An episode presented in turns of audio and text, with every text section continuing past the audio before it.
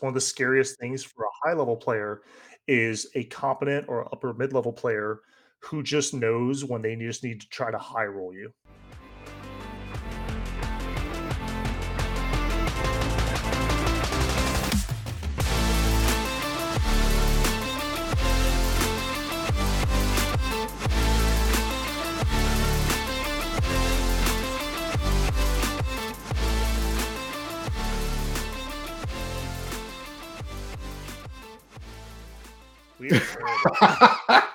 Tim, what's up, man? How are you? I was like, I was like, man, these. I was like, chat's kind of quiet. Like, all right, hey everyone, sorry about that. Uh, we were under the in- impression that after we hit the music, it would just go live automatically, and then we've just been talking for like twenty minutes. Listen, we had a great conversation guys. We had a great conversation. Uh, so let's do a quick recap. Uh, we we've been gone for about three weeks and 25 minutes uh, of family issues and just general ineptitude. Yeah, uh, yeah, yeah. I've just I've just been focusing on the Team USA stuff. Getting if I I don't know if I'm starting yet or not. Um, if I do start, I'll be on Chaos Demons. I think we have another scrim soon versus Northern Ireland, and then versus cool. Poland, and then after cool. that we go. We we close the external scrims. We start looking at starter selections, and then we start doing like the secret laboratory stuff. Yeah. Um, we we're very You're excited about Belgium. You're headed to Belgium no matter what, though, right? I'm headed to Belgium no matter what. Sick. Yeah, we're making a family trip out of it and everything. So. Uh, oh, Anthony says Netherlands too. We have a scrim against Netherlands. Ooh, sweet. Cool.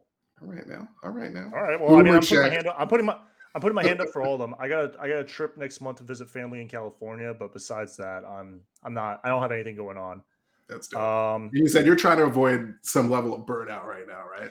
getting a little. Yeah, it, it feels like I'm training with an injury. I'm trying to make sure I optimize my practice where like I'm getting better and better and better with every I'm not losing ground. I'm getting better and better, more comfortable with Chaos Demons the book and with the list I'm I'm specifically running. I feel like I have it dialed in pretty tight to what I like and I'm finding mm-hmm. new stuff every single rep. But I'm also make I don't want to do useless practice, I guess. And I'm also mm-hmm. not being as engaged in like conversations in Discord about the game because even though I enjoy talking about the game, if I'm just talking about the game and I'm in mental I'm, if I'm immersing myself in 40k constantly, like I do risk that burnout. I don't want to burn out like right as we're going to WTC or right as 10th edition is starting.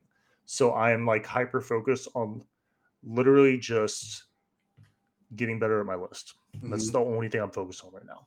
Yeah, and maintaining love for the game. it's the yep. worst to like lose your love for the game in a competitive environment. That'd be tough. Yeah. Well, I don't I don't want to lose my love for the game like right when 10th edition comes out. So yeah. I'm like coasting a little bit. But what about you? What did you up to? That's cool. Well, again, to reiterate, uh, we had such a great conversation. We're just giving you the clip notes of this conversation. the two, so the two big, we the two suck. Big, like, yeah, it was so so silly, man. Um, the two big 40k related things that I've been working on over the last few weeks are uh, one hobbying up my death watch list. I've got like a core thousand to twelve hundred points that I've settled on that I think will also likely carry over well into the new edition. Um, it's like the Spectrus Squad, Chaplain on a bike, a Watchmaster, um, three by five Desolators. They're probably just they're just good. They're gonna be good. Um, and then a uh, Fortis squad with a bunch of outriders and some plain old intercessors. And I've just got some Death Watch vets, etc. So right now I'm like printing a bunch of custom chapter shoulder pads and like getting ready to do the full hobby commit where I like prep everything and then like crank out the army in like a week. Um, the other end is that I've been helping to organize um, and I'm playing in this slow grow league my friendly local game store that when we originally putting it together, we thought it was going to be like, oh, like 20, 25 people, open up our RTT audience. And that turned into 63 signups, like almost half of whom are new to 40K broadly. Um, and we're starting at 500 point, 500 points. So it's like very easy entry, lots of prizes for hobbies, sportsmanship, general participation, standalone prizes for people that are new and separate categories for them. Um, so we're really hoping to be able to convert like half of those people from uh, the Crusade League into regular RTT attendees and sort of like get them more engaged in the competitive community. Uh, so that's been exciting. And for that, I'm playing Chaos Knights, uh, which is dope because I love hobbying up big robots. Um, aside from that, just like you know, dad stuff. So much dad stuff. Uh, yeah, you're uh, you're playing Chaos Knights, right? Yeah. Love Three it. war dogs, 500 points, done. I I can't. I played. I think I've played every faction in the game at some point, except for Admech and Thousand Sons, and I can't quite put my finger on it. Like, just nothing comes close to the aesthetic that Chaos Knights have. And I'm and I'm talking about like as someone who got into the game because of like World Eaters back in like 1996, 1997.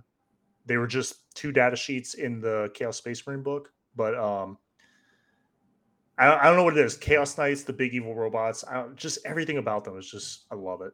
Yeah, they're such they're a cool good. faction. They're good, so thematic, so dope. Uh, Doctor Zero Hour. Oh no, we we know, we are aware of the Chaos Knights. We're we're, we're very aware. um, as we know, we know who our warriors too. They they definitely done some good breakdowns. Um, so let's talk about the uh we're a, bit, a little bit weak late just like we're to everything uh but let's talk about the uh the data slate man. Uh so like big big sort of like oh that's cool and also like uh i wish they had paid attention to this. That's cool and appreciate i appreciate their decisiveness on this but like just nuking transhuman out of um inner circle great. That list was horrible. Um it was a pox on the meta, running 40 plus Terminators directly forward and scoring all the points and rolling not ones. I'm sure was super fun for the people that were playing it, but it was like not fun at all to play against. Um, and so I'm glad that that's gone, and hopefully those folks will convert back over to like the more interesting Raven Wing, Raven Wing version of Dark Angels, which is like dynamic and speedy and threatening and like you know, feels like it's like a sweaty, tense play experience, even as the other player on the other side. Um, versus the like, oh my god, for the love, like please roll a one. Why are you resing that character? Why are you healing that? Oh my god, this is happening again. Uh, experience of playing against Terminators.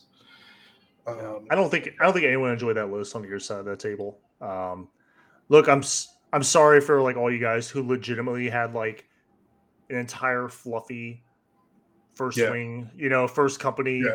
Terminators. Every yeah. single one had like their individual like you know name on the plate and everything. You know, for like the zero point one percent of you out there, like I'm sorry, but it's two months, tenth edition. Like you'll get over it. It'll be fine. the other ninety nine percent of Dark Angel players, like half half of them didn't like it but liked winning. The other half had just gaslit themselves into thinking that they liked that list. So I'm not sad to see that list go at all.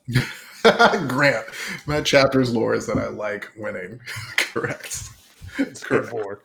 Um, but yeah, I, th- I think you can go full Raven Wing. I think we were, we were kind of discussing this earlier before we failed to hit the live button. Um, there's nothing worse than when you feel kind of like held hostage by like optimization. And I think it's freeing in that sense for Dark Angels players because I think a single unit or maybe two units, but probably just one, of Deathwing Terminators as like kind of like a unit to kind of threaten the center space of the board is is still a viable thing, and then you support it with other aspects of that book. Um, a lot of people, I heard a lot of people saying how they like the lion, he's cool, he's awesome, blah blah blah, but they just didn't think he would make the cut in in their current lists.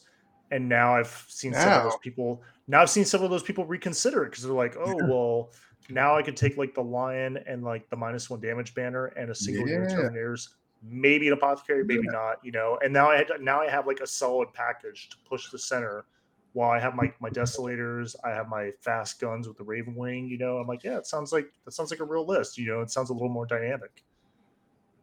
What about yeah. Deathwatch, man? I know you're excited about that. Yeah, I am. I mean, I'm like, I'm excited because it got some some sort of thematic changes and like a, a real fix to their secondary. So the thematic change is that they can pick whatever doctrine they want to be in every turn. Cool. That's actually like quite cool, assuming that you're taking the right combination of units inside your list. Um, because like they can do they can do a pretty smooth like turn one charge wish with like 20 or so dangerous uh, close combat units and a smash chaplain and like really get it going. And you like throw somebody into white scars, go with assault doctrine turn one.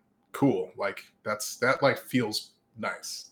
Um, and it like sort of allows the newly revised Codex Warfare secondary to still serve you um, because you can like more easily score points as you would like to. Um, God, I'm just gonna like print out templates with that. That's like base banners. We like winning. I love uh, that. the and the change to color order is awesome because like that's like an easy nine points every game now as a floor. Yeah, that looks that looks good. I like that. It's a like lot. a really good secondary now. Um, whereas before it was like a very binary. Like you could get flat zero very easily. Uh, so something, something you know, I was just thinking about because we were we were talking about before we pressed live. Uh, we were talking about how just Iron Hands, Iron Hands are relatively untouched. Like the scoring got tapped a little bit, but if if you're the best army in the game at damage output, you know, and just the overall package, it kind of makes up for like taking a, a, small hit to scoring because if no one else can really challenge you, it's kind of hard to leverage a scoring advantage over you. Um, I think Deathwatch might might I mean you let me know you only got two weeks to test this out. I know you're gonna be busy nights, but I think Deathwatch might be a nice little uh sleeper counter meta pick. Um because you could run because you have that warlord trait to ignore cover. So I think you yep. run one big unit of desolators and then two small five mans, and you put the ignore cover on the big desolator yep. unit, and then you use Tome of Ectoclades to reroll all wounds against enemy desolators. you know, and then yeah. you can reroll. You can basically get yourself in a position where you're rerolling. You have your big ten man unit ignoring cover, rerolling hits and wounds, and then you have your two five mans, um, rerolling ones to hit, and then rerolling all wounds. All wounds. And, and I feel like depending on placement, also ignoring cover because that nowhere to hide is an aura. So really Oh, it's an aura. I thought it was command aura, phase yeah. selection. Oh, I thought I thought you picked a unit command phase. Well, that's even better. I mean, I think if anything is going to like level the playing field um, for versus Iron Hands, I've, i hate that it's like Desolator versus Desolator, but that yeah. might be that might be worth looking at. Yeah, yeah. Oh man, especially yeah, especially given that like I mean everybody else is in Devastator Doctrine turn one, but the ability to like if you need to later in later turns, assuming that maybe people start hiding desolators, uh, given that mm-hmm. like it's just going to turn into desolator versus desolator counterplay for Marines. Um, having the opportunity to like throw that down later in the game when needed. I know uh, a few of my peers who I respect, they were half memeing, but they were also kind of half looking at Imperial Fists just for to win the Desolator War cover ignore cover, but then save stacking because yeah. they have I think two different ways to add plus one to their save. Um, it's uh, list tailoring at the highest level, but I mean, is, I I guess that's the thing you can do. Yeah, else, uh, the data slate. Um, that abhor the witch change is mega trolling. It doesn't. mega uh, trolling. Yeah yeah. mega trolling. I do uh, think it's the sort of thing that I think matters. It matters in the like two and three, three and two brackets. I think because those were players that actually that. were taking that um, alongside stuff like assassinate, and it was working for them. Whereas I think in like mm-hmm. you know when you get to like the Shark Tank levels, we've got a bunch of people that are three and 0, 4 and 0 already, and like really gaming. Like they weren't doing that anyway. So yeah, there's there's a certain level where you kind of have a plan A and plan B based on what because you're supposed to reveal your secondaries at the same time, and there's kind of like a plan A, plan plan A, plan B, and then like a flex plan based on like what your opponent picked, you know, and mm-hmm. a lot of players don't like to railroad themselves into an aggressive posture if your if your opponent picks like purely passive secondaries because now you're the one. You're a bit now. It's like it's on you. Now yeah. it's it's their game to lose because now all you have to do is just screen you out and apply damage. without letting you get good trades out of it. Yep. And that Thousand Sons like doing that a lot. Uh, Yeah. What else? Uh, my demon list loves the finial change. That's kind of cool. It was odd that they like they didn't hit the right part of it. They didn't hit the right part of it. They well, they they hit the part. They hit the part that was oddly good into my specific list. So I have like, I really only have like two RTTs coming up in this edition. That's Yeah, it. And so, and there, we have a local guard guy for that I for sure will like have to go through. So that is super relevant to me. But yeah, it was kind of odd that, God, that relic just does so much. Yeah. Uh, do you what think else? do you think that change is enough alongside the um, mortal wound bomb nerf? Do you think those two changes are enough to like keep people out of the run 30 Kasrkin automatically game? Does that drop down like 10 20? Cascade are still really good. So Um, cheap. Yeah, they're cheap. The, the, the thing with the casket, the Kasrkin unit itself is like an okay unit. It's just a unit that just, um, it's almost like a very reliable like broth to like the best soup you've ever had. By itself, it doesn't do anything, but it's the best recipient of additives or buffs and ingredients that you've ever seen. Love it. Um, Love I've never, food. I've never, yeah, I don't know. I just came up with it on top of my head. It's best I have. I'm sorry. I've, I've never, I don't think I've ever seen a unit that just goes from like, you know, like eh, it's um, fine. To like, unremar- it's unre- unremarkable to like, oh my god, it is just the, it takes buffs exponentially. It's incredible. Um, so that'll be that'll be interesting. Um, I think I think it kind of railroads you into running the horse guy, and then you might see people experiment with dropping him and only taking like a single one or two units of Kasrkin, and then using Mhm. his points to get you like more infantry squads or more sentinels. More So that might be a thing you see people do. Lean more into the the wounds on the table and mission play kind of aspect. But I don't know. I don't really know that much about card. Um, so we'll see. I think I think anyone who is seriously tryharding for the rest of the edition is probably just going to run Iron Hands, to be honest. And I think the people who are, um, I think you got people like from our Discord, like Zach and everything, that are still going to do great with guard. And I think Yeah. a lot of the people that are kind of like struggling to convert three and twos and four and ones to event wins, I think this is going to hurt them. But I Mhm. think the I think people like David Gaylord who like you know who picked up guard stuff like that, you know Manny Chima, stuff like I think they're just going to run Iron Hands if they're really just trying to like win events. yeah, I think that's Yep. what we'll see happen. yeah. Desolators, desolators for life. Yep. Space Wolves, yeah. My gosh, the amount of free war gear that Space Wolf list can Spa- jam across. Space Wolves are good. I I don't. I'm not. mm, I think it's gonna. I think the Space Wolves is gonna be a hobby thing. I think people who can who already had Space Wolves or can borrow Space Wolves will for sure run it. I think there's Yeah. a lot of people that are just going to like look at the idea of adding 40 Kappa Meltas two months before the new edition comes out, and they're just gonna they're just gonna sit it out. nah, no thanks. Yeah. Yeah. Whereas Iron, you don't really have to do anything special for Iron Hands. You just have to get that one dreadnought. That's it. Um, Brood Swarm nerf. Um, I think the I think the best way if you're gonna if you're gonna take down Gene Stealer Cult in Data Slate, the best thing you do is just post a hyperlink in the Data Slate to uh Innis's little short clip about how to play into Gene Stealer Cult. I think that would have that would have knocked five percent off their data that their win rate right we were talking about this in the um in the like data nerd version of stat check earlier this week but my we were like trading hot takes and my actual hot take was like what like is GSC in fact really good or do we just have like a disproportionately high number of savants running that faction um who are all like fantastic players anyway on top of just like ambushing players in real life since they don't know what's going on because you don't really interact with that faction on a regular basis.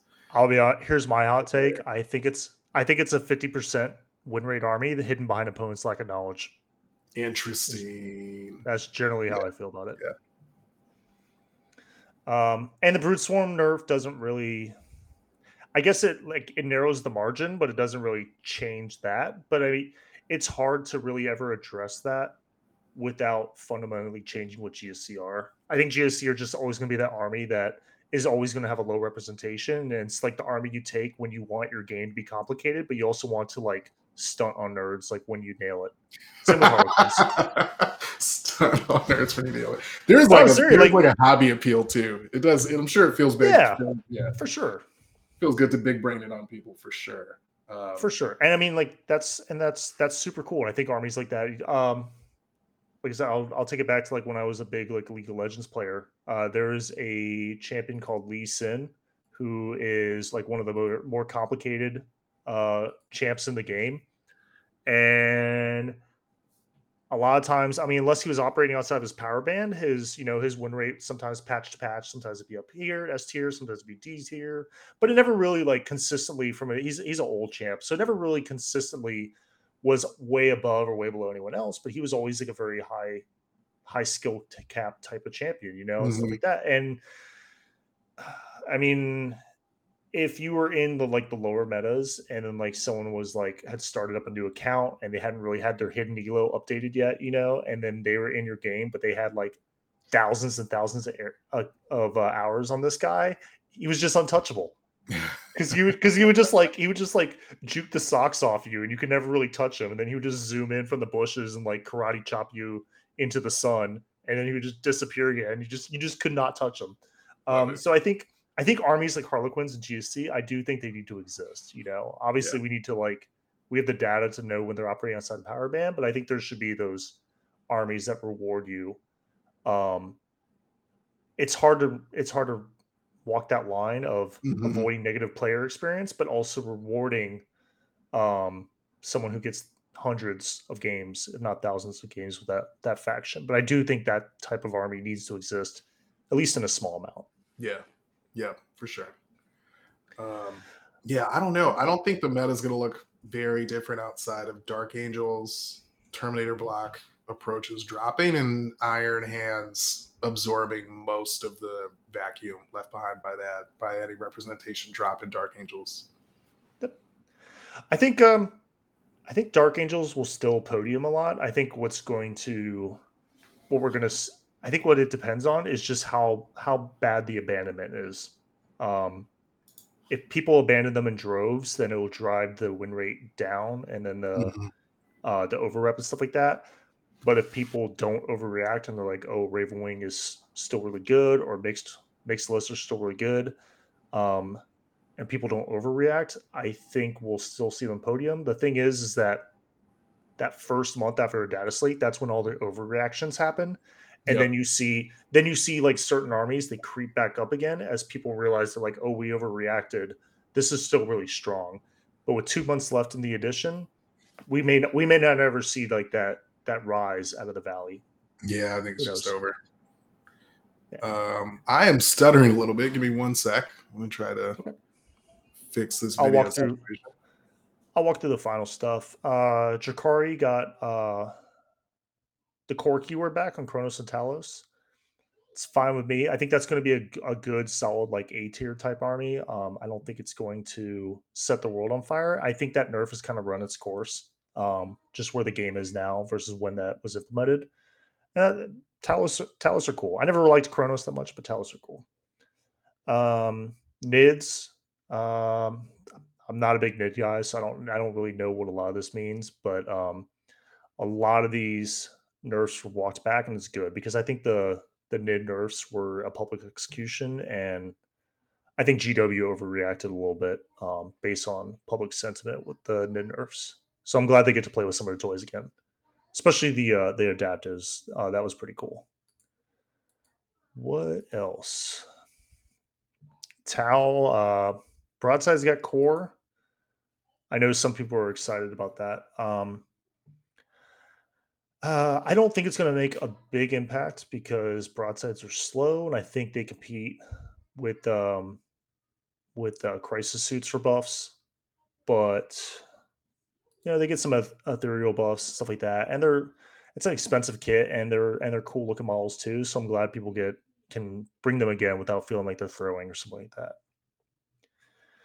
And it looks like that is about it for the FAQ stuff. Cliff, you back? You good? I'm back. All right. Yeah. I just walked through the final stuff. Uh, the Yeah, Nids, yeah, Nids got some of the nerfs walked back, which is good. Um, good. Tau, I think I don't think broadside is going to shake up the meta, but um, you should you should be able to play with your toys. Uh, and I think Yeah. broadsides are cool. So I don't think they're amazing, but I think they're good enough where you could like bring like one or two like MSU and you know, and, and they'll and they'll do some work for you. Um, and then uh, yeah, that was it. Anything I missed? No, that's it.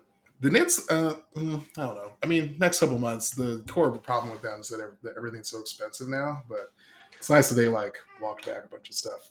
Yeah, they have the, they have the Votann list, uh, the Votann issues where just a lot of their stuff just has way too many rules, and then now because of it, they just have to like point them so much, and it feels like you're playing a skirmish game versus playing a a uh, a war game. All right, what is next on our agenda? Data Slate. We got Death Watch. Oh man, Yeah, talk to me a little bit. Uh, talk up your your Death Watch some more. Where do you think you're going to go with I that? I don't know. It's tough because so here's my thing, and we've talked a little bit about this. There's this core. Oh, um, sorry, Grant, uh, missed that. The uh, custodians nerve. I'll I'll touch on that real quick. Um, Oh yeah, yeah, that you can't is a big deal. you can't stack this strats on. I think I think that falls in the same camp kind of as the um the Deathwing spam thing. It was just not a Yeah. fun list to play against. Um, Yeah. So you could shove 10 wardens up the board and say, like, can you kill this with your whole army? Yes, no. Often the answer was no. Yeah.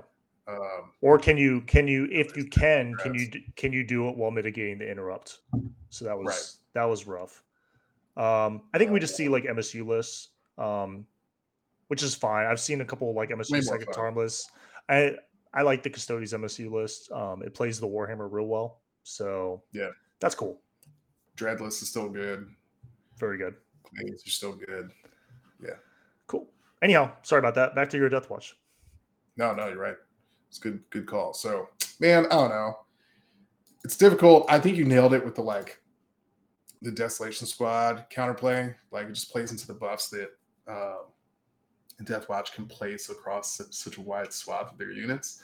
I think the challenge is that there's still no one. I think for sure the stereotypical approach of these 300 plus point giant units for close combat is just like not the move. Like you're not you're not going to win more than a couple of games in the current meta um, if you're equally if you are at equal skill with your opponent. You might win three if you're better than your opponents. You're probably not going to win four even if you are better um, in a five event five five round uh, event.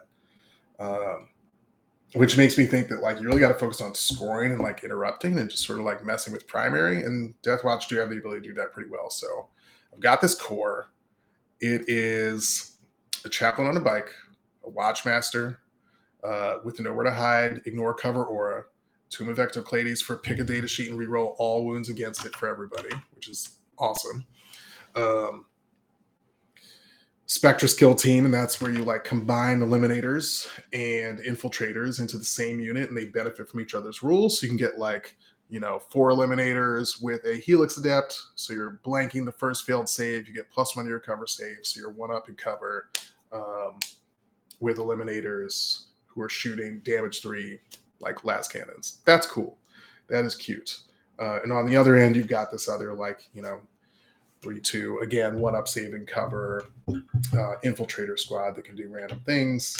Um, some people flex out one eliminator for a uh, another infiltrator, um, or you can like throw in some other some other unit in there um, for random like D three against charging, D three mortal wounds against charging units, stuff like that. You can get a little bit cute, but the main thing is that it gives you like two surprisingly resilient in cover means of screening out large areas of your board from deep strikes um, in enemy infiltrators, which is really cool.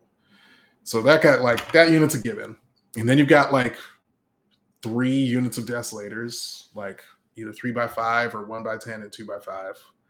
Um, and then then it's like I don't know where you go, right? Like you go like do you go for Fortis kill team where you slide five outriders and five intercessors in the squad so that you get like five obsec outriders um, running up the board 20 inches whenever you want, or do you go like four outriders plus a dude with a thunder hammer? So now you've got like infantry keyword outriders who are still very fast, but no longer moving 20 inches guaranteed. But there's a hidden thunder hammer in the unit, so that's kind of cool. Um, I do like that. and then, like, or you ignore that and you go with like traditional Death Watch veterans with like normal bikes um, in doing the same sort of tricks, but with more attacks and slightly more output. If you were, I mean, it'll depend on your local meta, obviously. I think if you're trying to take yeah. this globally um, or to a major, because majors usually, majors and super majors tend to follow the global meta or what the stats show, which is nice because you can yeah. use your, you can use the information from the meta dashboard at StatCheck mm-hmm. to inform your decision making yeah, at the yeah, exactly. At the major level, it doesn't quite work as well for the. You can infer stuff for it for GTS and RTTs, but you can't like it's not a one for one. Um, but you can take predictions on what's good or what's going to be good after this balance pass, which to me is Iron Hands, Genestealer Cult, yep. Demons. Yep. Um, I'm sure I'm World probably Eaters. forgetting something. World Eaters, Space Wolves. So you got three yeah. Marines, Demons, GSC, and that that feels like a good spot. So your back your backfield your backfield feels good, and your backfield is also a great firing base. Um, mm-hmm. and not only that, I think your your scoring got slightly better, while Iron Hand's scoring got slightly worse, and slightly GSC worse. got slightly. Yeah, I'm talking about very slight, but you know, like, mm-hmm. hey, they got five percent worse, you got five percent better maybe that's enough to kind of massage it a little bit in your favor. Um, I think versus Iron Hand specifically, you can win the indirect war. Yeah. against GSC, I think you can chew up, if not delete, anything that's on the board, which is a rough spot to start for sure. From as Genestealer Space Wolves, um, you can chew them up pretty good. Um, I think they, they want to be aggressive into you, and I think this forces them to be more aggressive, but it also really puts the pressure on them to quickly stage and then connect within two within a battle round or two, which means they're going to have to take some risks, go for some mm-hmm. if they don't want to. Um, so that kind of actually puts you in a better spot. Uh, I think you just seed the board a little bit, and then you put yeah. the pressure on them and force them to take riskier plays. And if those plays don't work out, you can then capitalize on that. Demons run a lot of similar data sheets. So Tome of Ectoclades is extremely scary in addition to like being able to just pick a unit and just get reroll ones to wound against it. So I think you should actually be in a good spot there just because of the way your army works versus how demon lists are usually constructed. Um, and then world eaters, you can definitely apply the pressure on them with shooting. Um, so it feels like it feels like your backfield and your shooting uh, is taken care of. It feels like your support characters are taken care of. It feels like now what you need is you need uh, a way to either challenge their space and then also make them respect yours. Right. Because you have you have good deep strike denial, which is great against GSC and demons. And you have great shooting, mm-hmm. and you have ju- you've just enough shooting where you can kind of win the indirect war against Iron Iron Hands, and then slowly attrition, and maybe you know you can zone out their their drop pod too and if you if you kill iron hands desolators and zone out the drop pod and then mitigate the the dreadnought like now you have a gate. yeah. um so i think i think now what you need to do is honestly i would i would love to see maybe a judicar go into your list mm. and then two combat units and what that lets you do is when space wolves or world eaters push into you now you can tap the Judicar, put a combat unit into that. You're gonna fight last. This is here. Fight last. But what that lets you do, it's like it's kind of like Krav Maga, where you're always defending and counterattacking at the same time. That's generally mm-hmm. what you want to do. Is so you want to be able to um, defend against that melee push into you, while at the same time challenge their space with your melee unit, while you're shooting and scoring and zoning out your backfield from these peripheral units and I think now you have a game. So that's what yeah. I would look at. That sounds that sounds right to me. I think so. Then it turns into like there's the ability to throw out a pretty like uh to Grant's point, a pretty thick unit mid board. So you could go with the um that like Gravis armored squad. You're like slamming five um, heavy intercessors alongside five of the I forget the name of them now. Dudes with two power fists and a bunch of bolters. Um, uh, the aggressors. Yes. So you have like these 10 toughness five, three wound bodies with the appropriate character support. Let's say you've got an apothecary, um, you've got the judici- the Judiciar, maybe you've got a captain that you're taking as another close combat threat, and he's carrying the um, the five, the dominus aegis for five up invulnerable save in an aura. It's potentially possible to like use him to extend aura range back to that unit. So it's got a five up invuln, it's T5, it's three wounds, it's sitting there in mid. Um, it's got a six up feel no pain. My two or, my two initial concerns on that is that Wulfen and eight bound wound you on twos and do flat three damage. Yeah, they will and smash through that. And you're and you're slow. Yeah.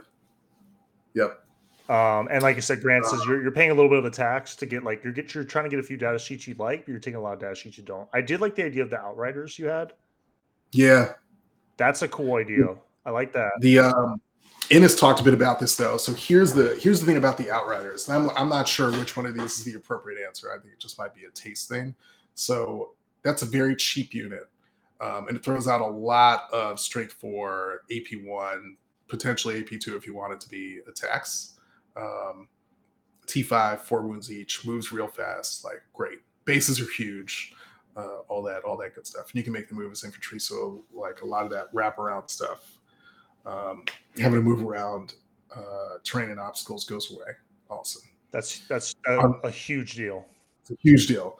Uh, on the other end, you're stuck with these like groups of five intercessors or four intercessors and one outrider back. You're like, what do I do with this thing? Like, go yeah, score points, and then it just dies. Like, it's like a lot of a lot of points to spend on a unit without a very clear role. His recommended approach, and he threw like a list out in the Discord, was like just treat veteran squads the way that you're treating the outrider plus intercessors uh, but use the Death Watch veterans as like pseudo devastators. So then you go like five Death Watch vets, four of them have um, frag cannons, or maybe if you you pick the heavy bolter plus heavy flamer combo weapon and use Tome of Ectoclades to completely blow something up on a drop pod turn. You take three of those units, um, which gives you like three by five or two of those units and two by five mini devastator squads, and then you just slam bikes into them. They're normal bikes, but you can like give them all power weapons and they do the same thing. They're bikes with OBSEC that you can put an infantry model in, uh, so they gain the infantry keyword. But they're not as durable, um, and don't have the same volume of attacks, but they're higher quality. Now, and they're a little bit more expensive on a per unit basis. That I mean, that sounds good to me. Uh, you just yeah. need to you just need to keep them safe. And you just need to make sure they don't get charged or indirected which i think right. most opponents are not going to try to indirect that unit. I think they would try to indirect your desolators or they try to indirect like your scoring. Um because like i said i think i think the situation you're going to run into the situation especially for space wolves and world eaters or any other kind of like melee army is where you've you've done a lot of damage for shooting but you're going to have that one turn where you need to get an entire battle round worth of damage, which means shooting mm-hmm. and melee and any peripheral damage, like um, uh, like the uh, whatever that like strats, mortals during the charge phase, psychic, yeah. whatever, whatever have you, any of that kind of peripheral stuff. And you're going to need to dig deep and pull everything. And usually, like I've seen it a bunch of times, that usually involves shooting with all the buffs, all the strats, uh, and they have they have something that's up in your face and in your grill you need to deal with it, but you don't want to take resources away from that's going downrange, you know. Um, because if you spend all your resources to deal with whatever's on your front doorstep, that lets everything else in your opponent's army stage up on you for free. And then you just at that point you're just constantly on your back foot and you never really get the your hand on the steering wheel of the game ever again. Um, and that's why I said I like the fight last because you can shoot you can shoot um, on their side of the table you know, pick up their scoring units, pick up the stuff they're trying to stage. You can missile off one of your combat units, and mm-hmm. then you mm-hmm. fight last their unit, and then you put uh, um, another combat unit into it, and then they can't. They're just getting shot, and they can't really interrupt because you fight with the far field unit first, then you fight with the other unit, and then at that point, either they have nothing to swing with, or they nothing's worth interrupting with. Um, and at that point, generally, that should put you in a in a pretty good spot in the game. I'm into it. Cool. I have a plan. I have a plan for this final thousand to eight hundred. Yeah, it's just, it's just gonna be it's just gonna be kind of like what do those what do those units look like and where do you spend the points? I'm excited to see yeah. what you come up with. Cool. What next? Awesome. Well, really, what's next, Tim, is your article that you produced on the yes. website, which is like a great primer for folks to be able to like, you know, play a game, come away with it, get some lessons learned. We'd love to hear, love to hear about it. I saw a lot of people asking questions in uh in our uh, X1 uh, question locker about this, so we can definitely kind of like roll into it a little bit. Let me find the link for it. Boom. There we go. Um, yeah, this was um, it was inspired by Innes Innes's article. Um, and this is back when we were in BiffPod, like you know, years ago. And I just had this idea that kind of that kind of came to me, and I was like, man, Innes is probably one of the best people in the world at explaining 40k.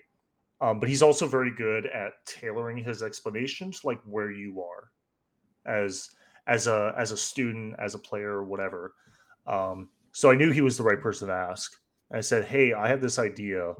Um, and again, because I used to be super competitive into League of Legends, I don't recommend anyone plays that game. It's super toxic, but it's kind of cool to see.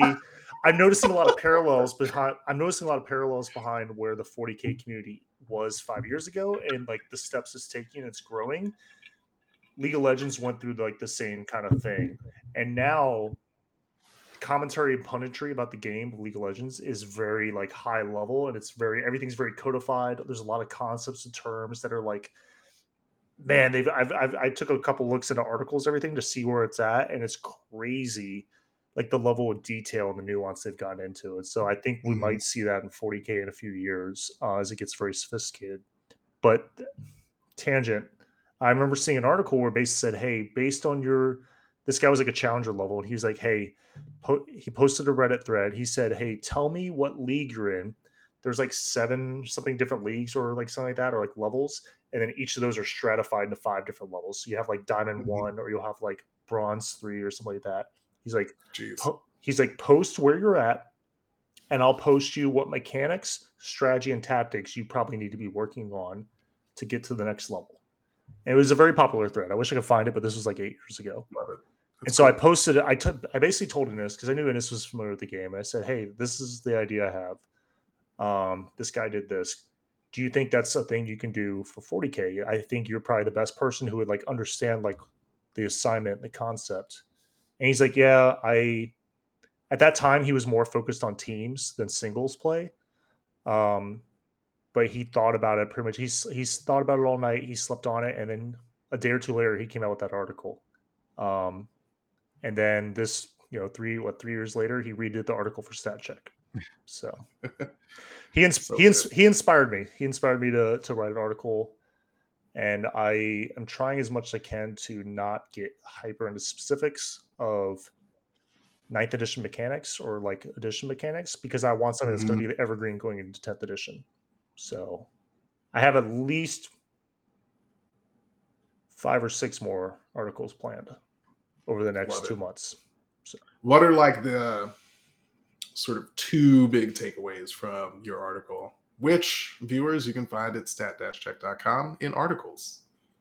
Uh, yep, and I also I was link, also linked it. Um, I kind of hinted at the topic for the next article, which is basically going to be um, all about challenging your opponent's space. Um, you're taking your your movement plus your um, shooting range or your movement plus your charge range. And you don't you don't try to actually get your opponent's army in your threat range. You try to get objectives in your threat range. And the idea that we've talked about a lot in 40k a lot of people talked about is they talk about trading. Well most people hear about trading. They think of i trade this unit for this unit. Or i trade this character for this character. Um, everything as soon as your models like look at each other everything's a trade uh, take cp take command phase buffs, take spells, take any kind of other resources like warp storm or whatever, um, marker lights, all that kind of stuff. Even individual wounds off characters or multi-wound models. If you give away or use any of that to do anything, that's a trade. Mm-hmm. If I lose a wound, if I lose a single wound off, like if I step over a haywire mine and I take a single mortal wound on a character to move 10 inches up the board, that's a trade. And that's a concept that I think um, people may not come around to for a couple of years, but that is generally the thing. You need to, um, when your opponent gets low on resources, you need to be moving. Clo- you should be moving close to your opponent almost always. But when you are, when your opponent's getting low on resources, you need to be a little more aggressive with your posture, moving to a little more because they are starting to trade down and they're losing the abilities to punish you for moving close to them.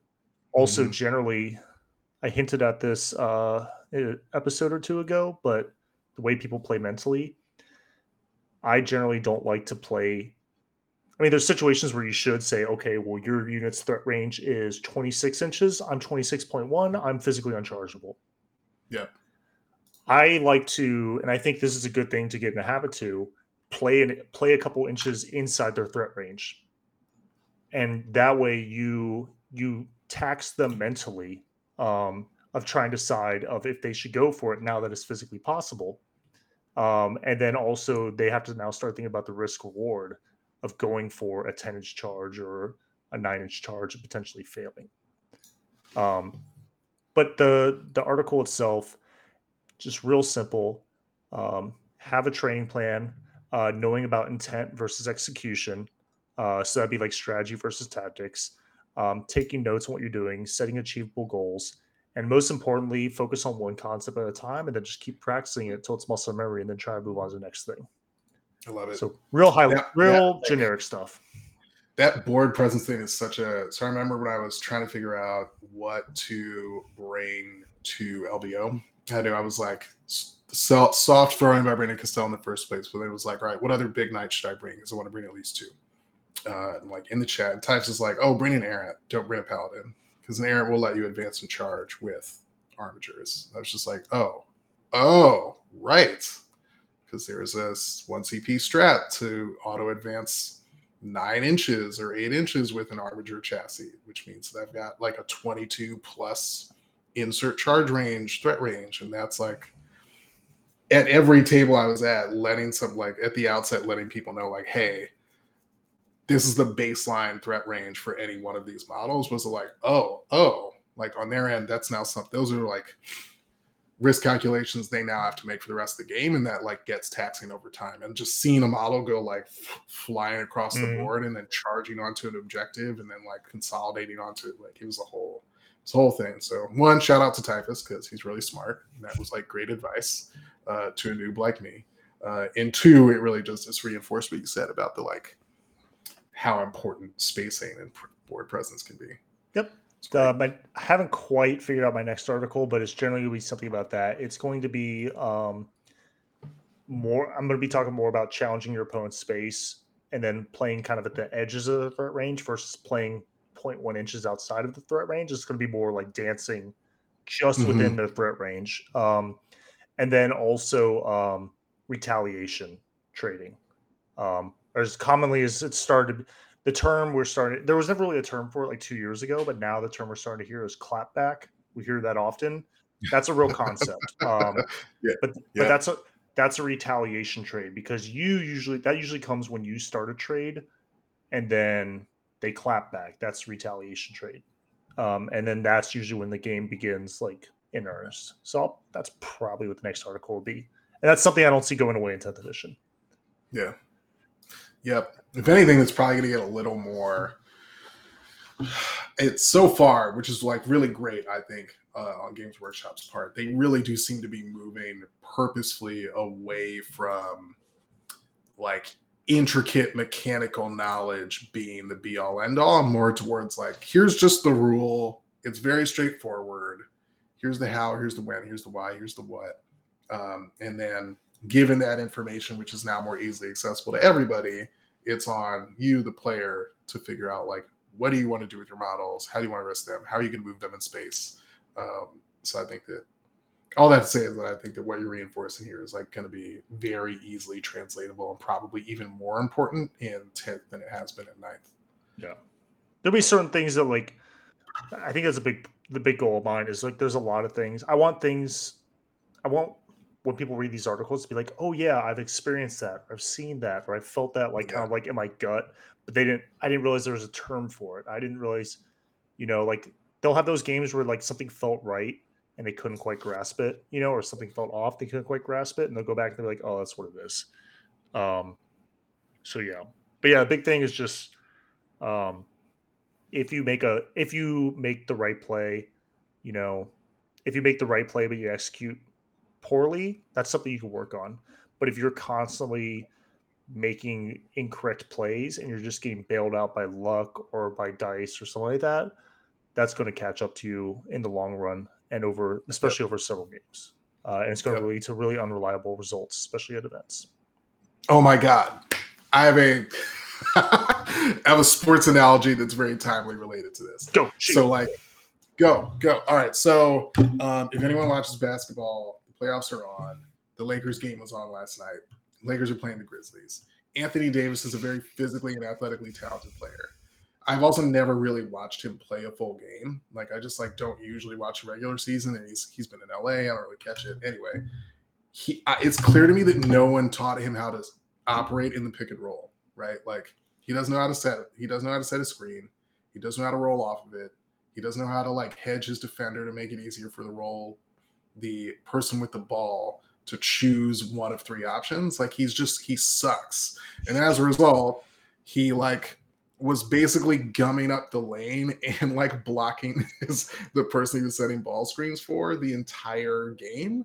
Uh, and had a terrible game as a result. Like any reasonable big man who's like been trained in the last 10 years should know how to do that really well. My guess is that he's like so physically talented that he never got that sort of sit down basic practice. Um, and nobody reinforced it to him because he didn't need to learn it. And now they're in the playoffs in the first round, playing a hungry Grizzlies team, and missing the basics likely cost them the game. Like he had a terrible game. Uh, all because, you know, he could not execute on a very straightforward foundational skill for people in his position uh, in the pros. So, and when you're physical, that's my one sports analogy for the night. I will stop. No, it makes it makes sense. I mean, um, I would say like kind of anyone who's not really like into basketball, I would say like that's kind of if you've ever set up a go turn and you meticulously plan out a go turn and you're charging with like five, four or five different units, and then you accidentally move block one of your units with a charge, you can't even declare a charge or something like that. That's that's basically if you don't know how to set a pick and you're coming up lanes, it's basically the same thing, but a basketball. Um, but yeah, when your when your physicality goes down uh, with age in pro sports, yeah, you're if you don't have good fundamentals, that'll show. And I think to to bring it back to 40k, I would say like uh, if you're playing a multi-round, like five, six, nine round event, um, and you don't have the fundamentals, um, when your dice start to fail you or when your fatigue starts to creep in, I think you'll be exposed. Yep. So you got to uh, winning a big event. There's always a little bit of luck involved, but if you don't have good fundamentals, like you're just kind of uh, your your performance is going to be very volatile. Not just from game to game, but I'm talking about like from turn to turn, phase to phase. You know, that was good. Uh, what else we got? Oh, brief little blurb uh, general mental state purchasing guidelines for lame duck edition we were just kind of oh, spitballing man. stuff to talk about but my yeah. i know a lot of people were talking about like oh i'm not buying anything or i'm going to do this or do that i think i think a good thing is to like know like what your goals are hobby wise game wise whatever um don't Uh, trying to think the best way to put this. if you have if you have a big major or super major coming up, I guess in the next two months, nothing we say is going to stop you anyhow. You probably aren't listening to us for advice anyways, but um, if you're, if you're trying to go for a golden ticket and money's no object or whatever, like sure, beg, borrow, steal an Iron Hands army or something like that, or 30 Desolators or whatever you got to do. Um, but I would avoid like I said, if you if you want to spend a bunch of money and and and and meta hop or adjust or roll with this uh this last uh balance pass, like by all means, you're you know we're all consenting adults. Go do do, do what you want to do. Um, but a lot of people are saying, a lot of people are going like lockdown mode. They're like, oh, I'm not buying anything till 10th edition, blah blah blah blah. I'm like, well, guess what? When the when we finally get all the rules and Art of War puts out like their first hot takes article, or Manny Cheema shows up to a GT 36 hours after 10th edition launches, you know, like he that that man is the canary in the coal mine for what's broken. So Yeah. guess what? Someone in a high level of the community is going to figure out what's good within 48 hours of um, it coming, and then everyone's going to try to hop on that. And guess what? It's gonna sell out Unless- immediately. unless unless you're in like the DMs of like one of those people, you know, on the regular, by the time you figure out it's good, you already can't get it. So there's a lot of people offloading armies right now, um, myself included. I've been offloading Marines because I'm just trying to like free up hobby space. I'm being like realistic. I'm like, look, I don't have time to hobby this. I don't have time to get reps with this stuff like that. There are good deals out there. Probably not in Desolators because as people have been figuring out, the price has been going up. But there's a lot of good deals on a lot of armies out there. There's also a lot of people that are going to be overreacting based on the last data slate. Um, Yep. So if you're trying to flush out an army, or if you're trying to hedge your bets on like, hey, I have no guarantee that this is going to be good six months in the 10th edition, but it might. I'm not buying three of the units. I'm just buying one or two. Not a big deal if it's not good. Sure, it'll be good sometime in the next three years, whatever. There's a lot of good deals out there to be had right now. Um, if you like search like the used mini market or stuff like that. So if you see a good deal or you see like a start collecting that's hard to come by or a combat patrol that's hard to come by or something like that, or your local game store is running a special, don't let the new edition um, scare you into passing up a good what's obviously a good deal. Mhm. So, and you can always you can always sell the minis if you if you really feel you made a mistake. That's that's fine. the The used market is always very strong. So that was that's Yeah. all. That's that was that was the spiel I wanted to put out there. Yeah. Cool. You want to Yeah. you want to roll into questions? You got anything to add on to that? Uh, no, I mean like there's like basic stuff like fast, fast shooting is probably going to still be good.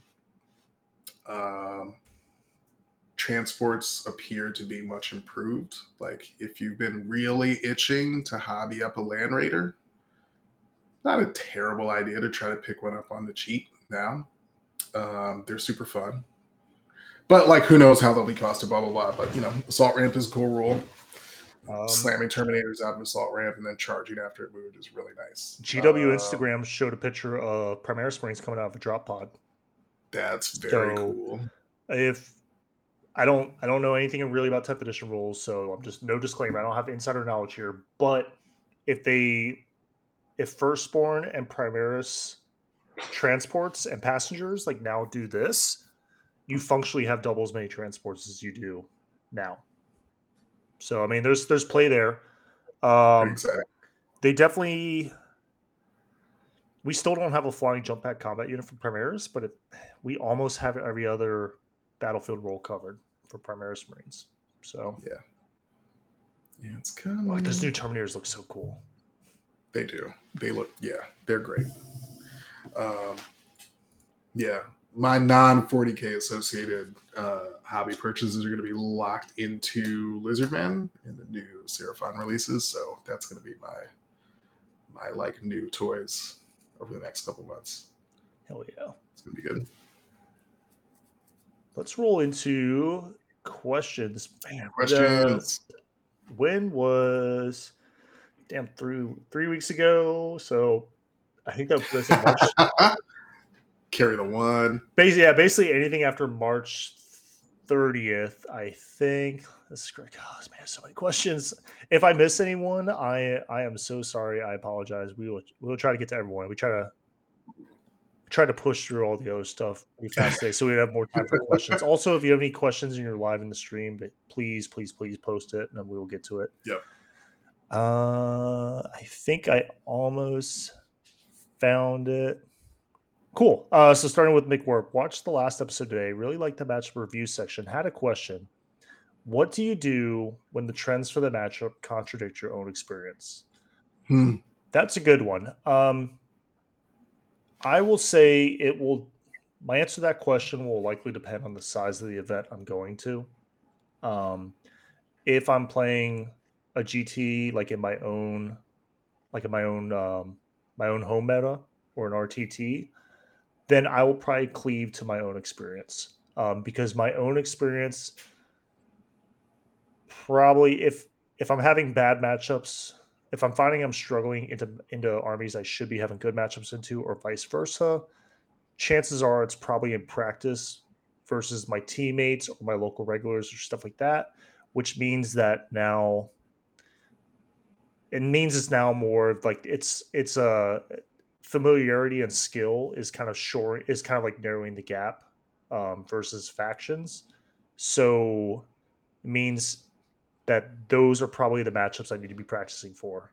Are you know, it's kind of like if you go to a GT and you're like, okay, well, I know this person, this person, this person is in attendance. You need to know how your faction plays into their faction, obviously, but knowing how you how you as a player play into that and how them as a player play is and then the your two relative skill levels is probably more valuable there. I would say in a major, I would probably I would probably go to the stats unless I knew that um, the stats don't match up because of my own experience because of something the stats don't show. Like for mm-hmm. example, um, demons. Demons, when you go to the meta dashboard, it doesn't show big boy time. It doesn't show pure Tzeentch. Doesn't show pure Slaanesh. It just shows demons, and it says their matchups are good into this, okay into this, bad into this. Um, but it doesn't show which archetypes those are. So that's where you need to like then defer to your own experience. Be like, okay, well, I am running pure Tzeentch or I'm running pure Slaanesh, and I know it's good good into this list because X or bad into this list because Y. So that's probably where I would deviate, if that makes sense. What about you, Cliff? What do you think? Nah, I got nothing. I mean, it was just like broadly even something that's like 60 40 according to stats like 40% chance to win a game is like pretty good it's not the worst um i know given, the macro any given sunday like, yeah exactly like we look at something like 60% we say like man that is really high and in the aggregate it is it's obviously indicative of some sort of um, macro trend imbalance but like within the confines of a specific game, having a 40% chance to win in an unfavored matchup is still like pretty high favorability. Like it's, it's, it's pretty good. Uh, from Nate Hints, uh, listening to the Deathwatch, uh, this space episode, you mentioned watching how your opponent responds to your models, i.e., seeing how they respond to your aggression or defensiveness, etc. Can you flesh that out further? What impact does the response have on your gameplay? If they meet in the middle, what does that change compared to they pull back to set, etc. Uh, so we we touched on this a little bit. Um, like I said a lot of it is um, the concept of challenging your opponent's space, and then that's generally the way. I'm trying to think how to explain this. If the best way to explain it, I guess, would be to show how I gauge it. So I basically start if I know nothing else about the player.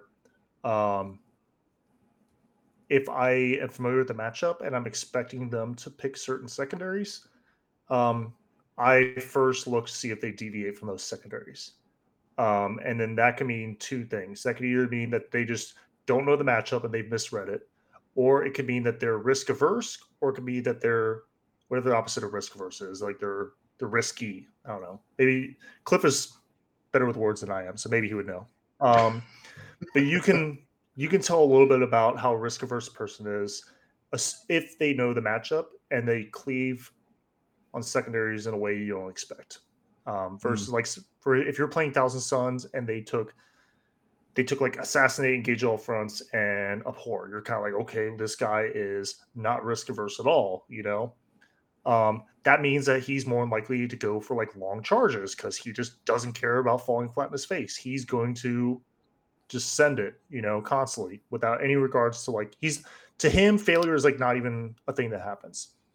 Um, then when you start the game, you watch how they deploy, um, how aggr- aggressive they are, And then the third and the most telling one is when you you let your opponent know your threat range or they're measuring your threat range and then you move forward and you start challenging their space.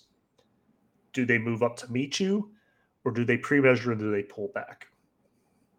Um, when you have lots of indirect, do they realize that they're on a clock, um, that they're on an hourglass, and they play, they start playing more aggressively into you, or do they just kind of like s- score what they can and slowly die? Um, that's kind of like, I don't. Maybe over time with articles, I can maybe expand on more concepts, but that's generally what I'm talking about. Is when you do certain things or when the certain decisions are available, are they risky or are they risk averse? Mhm. You can, you can see that on the you can see that on the table a lot too, especially when you start Yeah. challenging their challenging their space and pushing up into them. You can often see the act like not just the actions on the table, but like what the player is like doing and saying uh, as you're doing it. Like I play almost exclusively like big model lists or like scary limited number of threat lists. So a lot of a lot of my approach to the game is like, here are some problems that you need to solve now, and like if you don't solve them, then I win. Like how are you going to handle this? And there's a lot of like, you know, like shove an Armiger super far across the table, like shit. Like literally, the other player like, fuck, what do I do about this? Um, or like jam a big like block of Tyranid monsters across the table. Like, okay, good luck. Like, can you figure out, you know, six Carnifexes or not? Uh, like a lot of armies can, but like a player who is not necessarily experienced um, might be like, I actually don't know how I'm going to deal with that before next turn, and they crash into me. Um, and so you can, it's like a good, it's not just a measure of like whether or not they're experienced with their list, but also like how experienced they are with just like being in a sort of uncomfortable situation and playing through it. Uh, I guess follow up right here. I'll just show real quick. Uh, it's great explanation. Can you expand on how that realization about your opponent then affects your gameplay into them? Um, Ooh.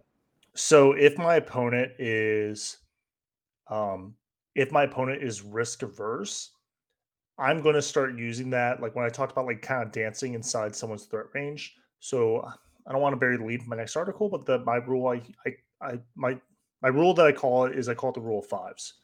Um, and that is if my opponent is can advance, charge, advance and charge, whatever. Um, I assume that anytime they roll a die for movement, they're going to roll a five. So if my opponent, um, if my opponent moves six inches and can advance and charge, their threat range is 24. So what I will instead of being 24.1 away, I will be 21 inches 0.1 away because that assumes they're going to roll five to advance and they're going to stick a 10 inch charge. But the likelihood of them rolling two fives and a six is infinitesimal. You know, the likelihood of them rolling two sixes or three sixes very small. Um, but it dances right in that area where a risk averse person is not going to go for it. So I can basically every single time I trade board positioning with them, I can kind of cheat them of three inches or two inches or an inch. And I can try to start snowballing that into, you know, accum- I can start accumulating those little inches that I'm cheating off you here and there into like a real lead, either in material on the board or on the scoreboard. Um, you'll hear people say, like one of the scariest things is you'll see it like a Lenin, uh, Nanavati, a lot of them, they've, they've mentioned this on podcasts. One of the scariest things for a high level player is a competent or upper mid level player who just knows when they just need to try to high roll you. They're competent, they're not going to make big mistakes, but they're going to try to use the dice to like narrow the gap of skill. Uh, and so if a person is doing that either because they recognize that or because they just don't understand risk at all, like, now you can't you can't really leverage that in them because they're just so aggressive and it's either like they're either just aggressive by design or they're aggressive on accident but you are now in a position where you have to respect them high rolling they don't have to respect the risk of failure because Yeah, they're just they're being like, aggressive. they're just anyway." being aggressive Yeah. you know and unfortunately because now you have the you're eating from the fruit of forbidden knowledge of respecting threat ranges now the fact that you are thinking critically about threat ranges is now being used against you. Um, so that's a so that's a thing. So if someone is aggressive, now I have to respect threat ranges more. I can't let them. I can't give them those ten inch charges because they'll go for it with like four or five units, and like it'll be just my luck that they'll stick it with four or five units, and then the game will end. Um, whereas if they're risk averse, now I can start dangling units out. You know, dangle out those nine and ten charges. You know, and and try to they either just shrink back from that or they take the risk and because they know it's a risk they instead of spending cp over here maybe they bank some cp for like rerolls or something or like reroll the charges or you know instead of casting or using like some sort of spell or chaplain litany to increase the unit's output or whatever they use it to make to reduce the risk of that risk they're taking so there's like little small things you can do based off if you can gauge early on in the game how risk averse your opponent is because that's half of the game. Half the game is movement. The other half is your risk thro- your risk threshold and your risk management. Hmm. If that if that makes sense. If that doesn't make sense, uh, I don't know. I'll try to like I'll try to talk about more of the article, but that's like how I feel about it. Uh, next question. Hmm. Mm, did you cover how many armies to keep up to date with? That was interesting. Um, so if you are willing to meta hop, um, I would say I would I would amend my the answer I gave was nine. I know it sounds crazy, but you'd have to hear my reasoning. I probably would amend that to I'd probably would amend that to six, and I basically put in three categories. Um, the first category is the number of armies you actually are like actively practicing and staying current on. Um, then the second set would be like your armies in the back burner. And then the last one would be armies that are like suit your play style or that you're interested in and that you're familiar with the rules. Um, and you aren't current with, but if someone gave you like a month or two of notice, you would be willing and able to um, get those armies up to speed, get a meta list, uh, brush up on your rules, and then um, and then get a bunch of reps with. And you, I mean, you wouldn't be at like 90 percentile or 95th percentile, but you get up to like 80%, enough to like win an RTT or go like 3 2 4 1 at a GT. Um, if one of those armies, if you're somewhat familiar, and one of those armies is just like an insane army, like Iron Hands or Dark Angels, like that's enough for you to win like a GT or go 4 1 or something like that. So you just you just let the army carry you a little bit and then mm-hmm. learn just enough about the army where you don't get in the army's way while it's winning for you. Um, yeah. So I put that number on six. Two that you're active, yeah. two on the back burner, two that you could pivot to if you had enough notice. If you're, I think if you're looking at it, there's like a pure meta, regardless of meta, what is likely to be okay. And from that perspective, it is in your best interest to own Marines that you have painted in a custom color that you can pivot into whatever Marine chapter you think is most appropriate at the time. Uh, and then to Johnny Watkins' point from YouTube chat, like Craft World Eldar have been good. They have been competitively viable since like day one and remain so throughout every, just about every edition of this game. So it is yeah. in your best interest, again, if you want another competitively viable option to like start collecting Craft World Eldar. And the models are cool. You, um, you have to like the playstyle though, because yeah. I I followed that advice and then I played like three games of Craft World when they were at like before they were like before they were nerfed or anything, and I was like, this is this army is not for me, and yeah. I I sold and I gave away from it. So that's the thing, like, and it, that army was also. I'm talking about this edition before it was even nerfed or anything. It was not an autopilot army at all. That was a hard army no. to play. Um, yeah. Any army where you have uh, some CSM used to be like this. Uh, it's not so much anymore. But any army where you have to um, your position of one psyker depends on the position of another psyker, and oh. then combat and shooting units depend off both of those. You are that's not an army you can walk. I don't care how overpowered they are. That's not an army you can just like walk into. Um, no, it takes, and, takes and it, it's a very specific play style too, and they can have the most busted rules of all time. If you're not into that play style, you're not going to enjoy that army. You're not going to stick with it. You're not going to get reps with it. Um, so I I've heard the advice thrown out for Craft World. I fall on the opposite end of that. Um, borrow it before you buy it because I I bought into it when I I thought I was going to take it to an event. I thought I was going to like whip up everyone. I played like five practice games. I was like, not for me. Nope. That's a yeah. I think overarching all of it is like if you don't like the play style of a given faction, regardless of how good it is, like don't do it. Like I would never play 45 Deathwing Terminators. Like that seems so deeply boring to me. Yeah. Uh, That's that a- I could not bring myself to do it. But Th- that's a good segue into Pizza Bagels follow up question. How do you approach a game plan hedge risk when playing more variable risky armies? Think about Mhm. armies like Grey Knights or K Sons where Wimpack rely heavily on second spells. Honestly, um, me personally, I just don't play those armies. Um, we talk a lot about like, you know, Unga Bunga, and then like Anthony talks a lot about like just kill them and stuff like that. Um, I don't like those armies that like sit in like 25% or 49% of the battlefield and then like do a whole bunch of combo stuff and then like score by two points at the end of the game. how many Um, points of failure? yeah, that's the thing. There's a lot of points of failure, and you can you can you can dilute the game plan of those armies by adding a lot of mitigating factors. But most usually those armies, at least when they're designed correctly, um, will have some sort of point or stat budget where every single um, tech piece that you take to hedge the inherent riskiness uh, dilutes what those armies do somewhere down the road, either through raw output or mobility or options or something like that. And so if you go full reliable, you end up with like a shadow of what those armies should be.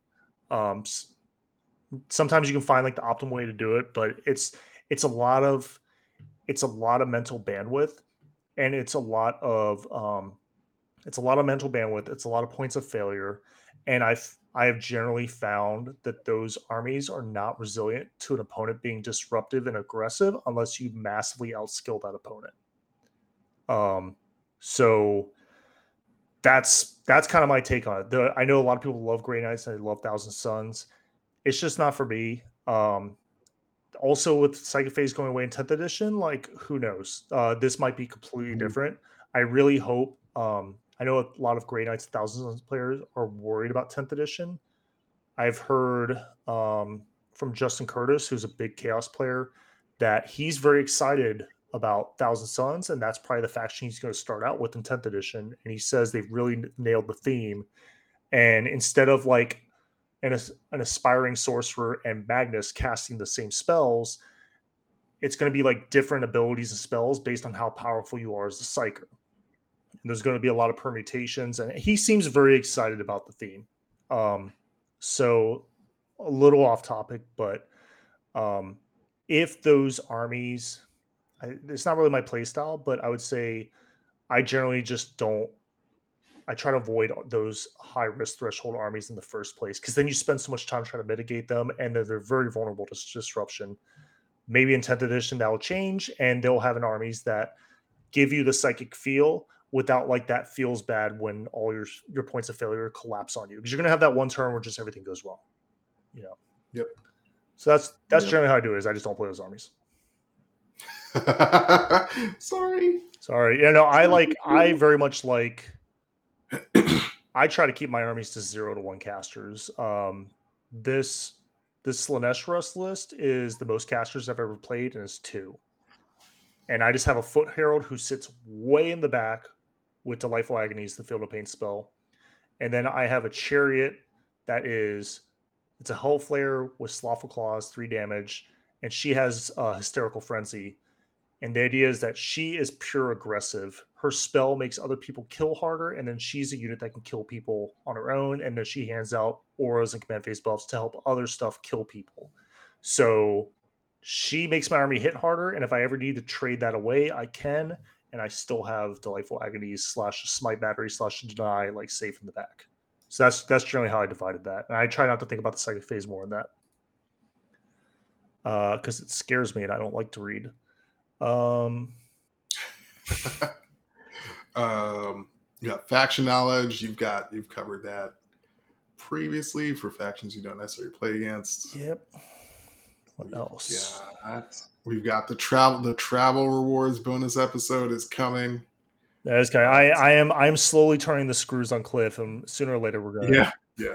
I'm gonna soon as I grab grab some free time, it's gonna be it's gonna be a little while, but it's gonna be a good one. Um, God, there's there is so much shit posting in the question. oh my They're, like god, lovable there's- shit posting, but a lot of it. There is a there's lot. Oh my god. okay, here we go. Now, how do you increase your faction knowledge for factions you don't play and struggle to get reps against? Yeah. Um, I would say first of all, take a trip to Wikipedia and do that. Read, baby.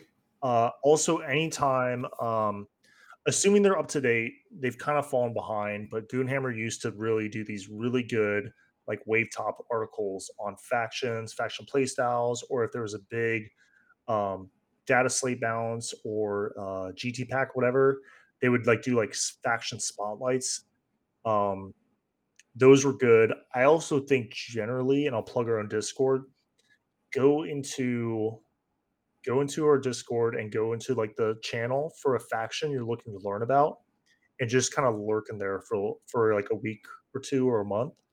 Um, and over time, you're going to hear the same data sheets. You're going to hear the same spells. You're going to hear the same stratagems over and, and the same like sub factions. You're going to hear all that over and over and over again. If you do that, if you go into BCP and you look at the whatever's putting up podiums and wins, 4 1 records, 5 0 records, whatever, and you're basically just trying to look for common trends. Um, and then once you can identify those common trends, you go to Wikipedia and you look for the synergies of those common trends. And once you have the once you have the idea of like what what ev- most lists, the first 1800 points are always the same. And then the final 100, 200 points is like flex. So once you have an idea of what the core 1800 point core of like a, a winning list is and what people are buzzing about or hyped on or whatever, and you could see why they're they feel that way and you can see the synergy, you're well on your way. At that point, I don't I don't like watching streams because it's just hard for me to watch sit there for three hours and watch other people move models around. But click through a stream or two with that knowledge in your head and kind of like watch it on the table a little bit. And I think at that point you're miles ahead of where you started.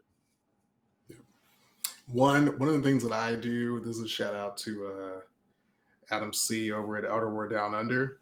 Uh, he does a really good job with sort of codex level rundowns. Like there's the typical like man reads codex YouTube preview, uh, and Art of War Down Under really takes that alongside a faction specialist, and they dive through like the codex, what is it, what matters inside it, and then in part two, which you should totally sign up for. Um, they get into like actual dives investigating some of the initial impressions about what synergies there are and what combos are available and sort of like what that particular faction operates well against uh, or what it's susceptible to so that's like a good if you're like an audio learning person um, it's a really good first step to just like throw on get a little bit of learning and then like commit to the learning path that tim just described that'll put you in a pretty good spot even if you're not playing it uh, playing the faction yourself or running into it. And I am choppy again. It's all right. Uh, Reload. no, I can I can hear you fine. Uh, your video is a little All right, choppy. cool.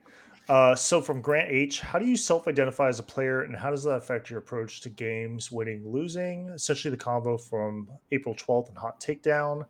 Hot Takedown has had like six thousand messages between now and 412, so I'm not going to look back on it. But he said, "How do you define competitive? What definition of competitive look like in the context of 40k?" Um, Yeah. So it's very it's very open ended question because um,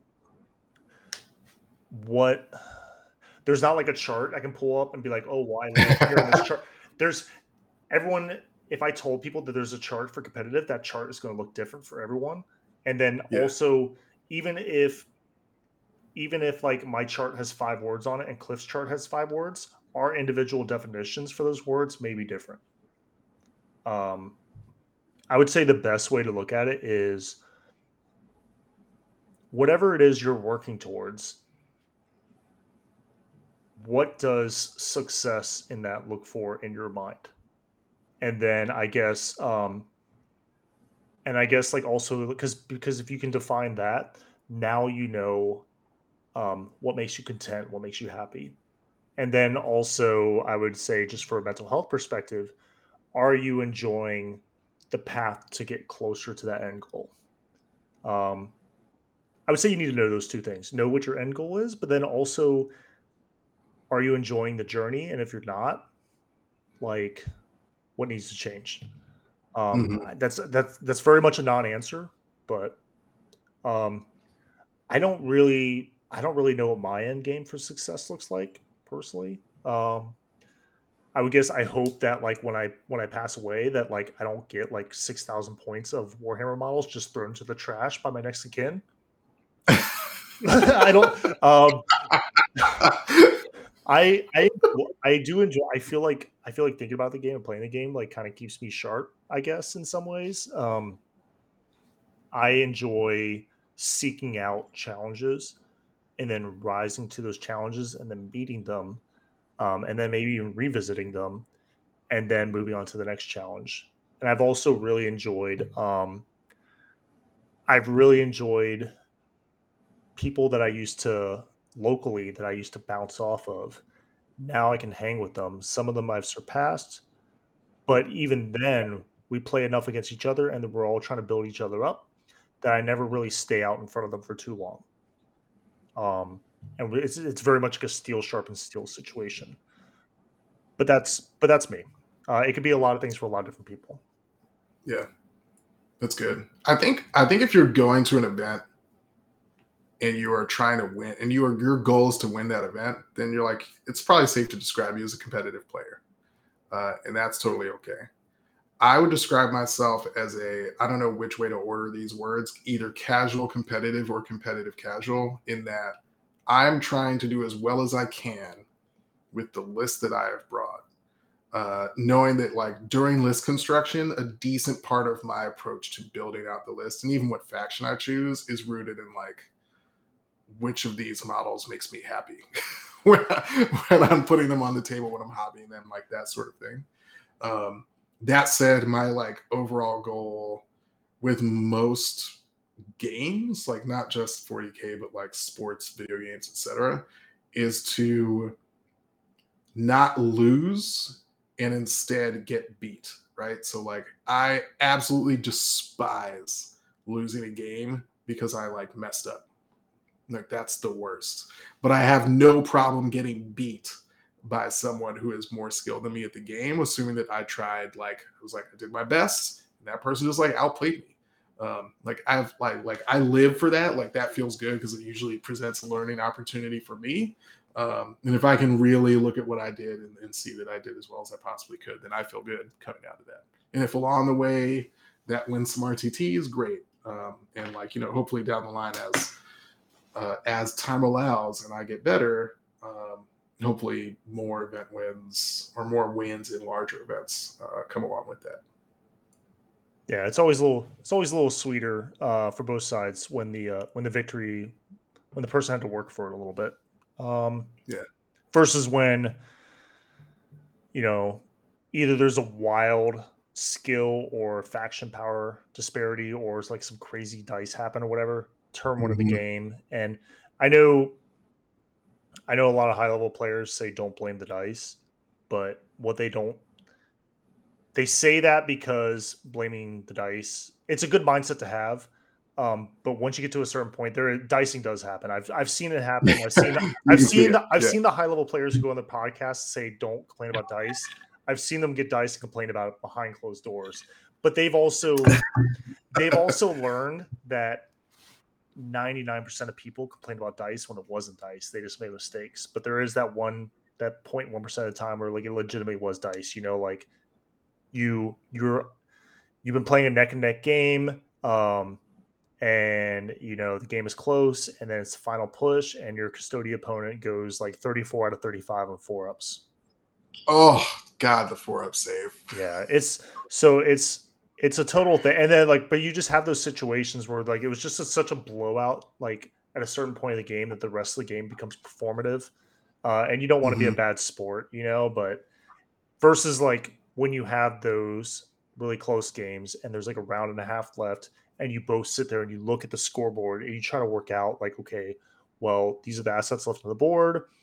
This is what I have to ignore. This is what I got to do to try to like get those last couple points. And if I hit this charge, and I kill three out of five dudes, I'll win by one point because like thin the ranks and engage in all fronts or something like that. Example, it doesn't matter.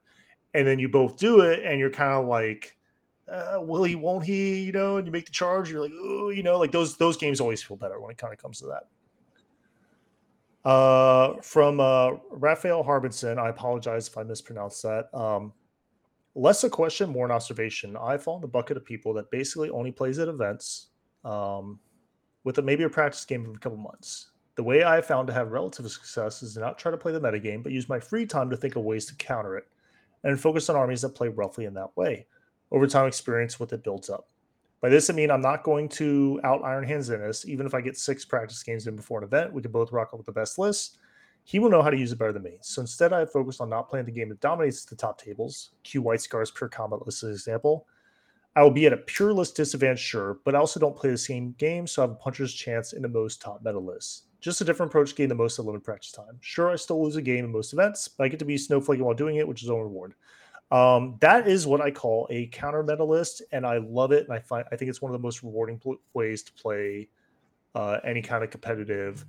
Um, it's it's it's Street Fighter, League of Legends, uh, Warhammer, whatever. Any of these kind of things where you have like factions or players or characters, stuff like that.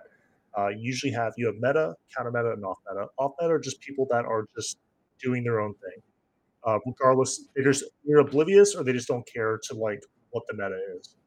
Um, meta is obvious; it's what's popular, whether it's popular because it's strong or popular because it's popular, whatever. And then counter meta is very small thing of that, but that is people who are looking to exploit uh, the gaps left by the meta. Um, so uh, back when sisters came onto the scene, they were very strong because um, power armor was everywhere, and everything. Everyone was like playing these big, chunky, uh, more expensive units, whatever, and everyone was bringing lots of anti tank or lots of um, you know high AP, high strength, high damage weaponry, and then you just had a million of these one wound models that were T three, and they didn't care about your strength of your gun because you're winning them on twos anyhow. They didn't care about your AP because they just had an invuln. Uh, and they didn't care about your damage because they were one wound and they were able to outtrade because everyone was bringing the wrong guns. And when mm-hmm. Dark Eldar came out and Dark Eldar um, changed the face of Ninth Edition, um, everyone started. Granted, Dark Eldar were out operating outside their power band. However, people were guns. People were bringing guns to to to demech lots of vehicles simultaneously and then kill the T3 idiots that spilled out. Well, guess what? That was bad for sisters. Um, and so their their days as a counter meta faction ended just like that because Dark Eldar were now meta and had the same profile as Sisters. Um, so that's a specific example, but I um, back when Keeper Rush was good. There's a lot of stuff out there. Uh, Raphael, I love it, and I think I think that's a great way to approach the game. I think that's a rewarding way to approach the game, and most importantly, uh, it's a way to get reps with a single faction and really try to eke out those uh, those little optimizations to learn your good matchups, learn your bad matchups. More importantly, to learn why they're good and why they're bad. Uh, and then also, you will have a slight advantage a lot of times, especially like in the mid, maybe not the top tables, but like at the mid and like upper, lower, high, upper mid tables, because people don't know what your list does or they don't have experience into it. And so that's a slight mm-hmm. advantage you have there. I think it's a good thing. Like I said, uh, Cliff with the Deathwatch or anyone with the Deathwatch, I think there's there's a reasonable GSC are leveraging it now. GSC, everyone's talking about it. yeah, and they leverage it constantly because the yeah. the meta representation is so low that they're like the most meta counter meta army I've ever seen. Because uh, they, if you have a hundred person event, there'll be like two people with GSC there, and one of them will be good, and one of them will be not so good. So no, no one's really people just don't know how to play into that stuff. That's a great. That's a great way to approach the game, in my opinion. It's a very rewarding way to play, uh, approach it. Uh, what do you think? What do you think, Cliff? I mean, yeah, that's it. I love it. Way to be honest in your own self reflection. Way to be like take advantage of your time and focus on the stuff that matters most to you and get good at the thing that you care about. It's a great approach. Cool. Uh, and then more some some more like casual questions. Uh, Grant, what's on the hobby printing table? Brother, I've just been trying to finish slap chopping this uh, Slaanesh army so that way I can actually paint something I want to paint. Um, I don't know if we're playing 9th or 10th at WTC. I don't know if I'm starting or not starting, but I'm just trying to get. I think I'm in the final iteration of this list. Um, so I've just been working on it. I have a chariot. I have one chariot left to paint. I have one daemonette squad left to paint, and then I got to base the whole the whole army, and then I'm done. Yep. Uh, it's been a chore. Love it.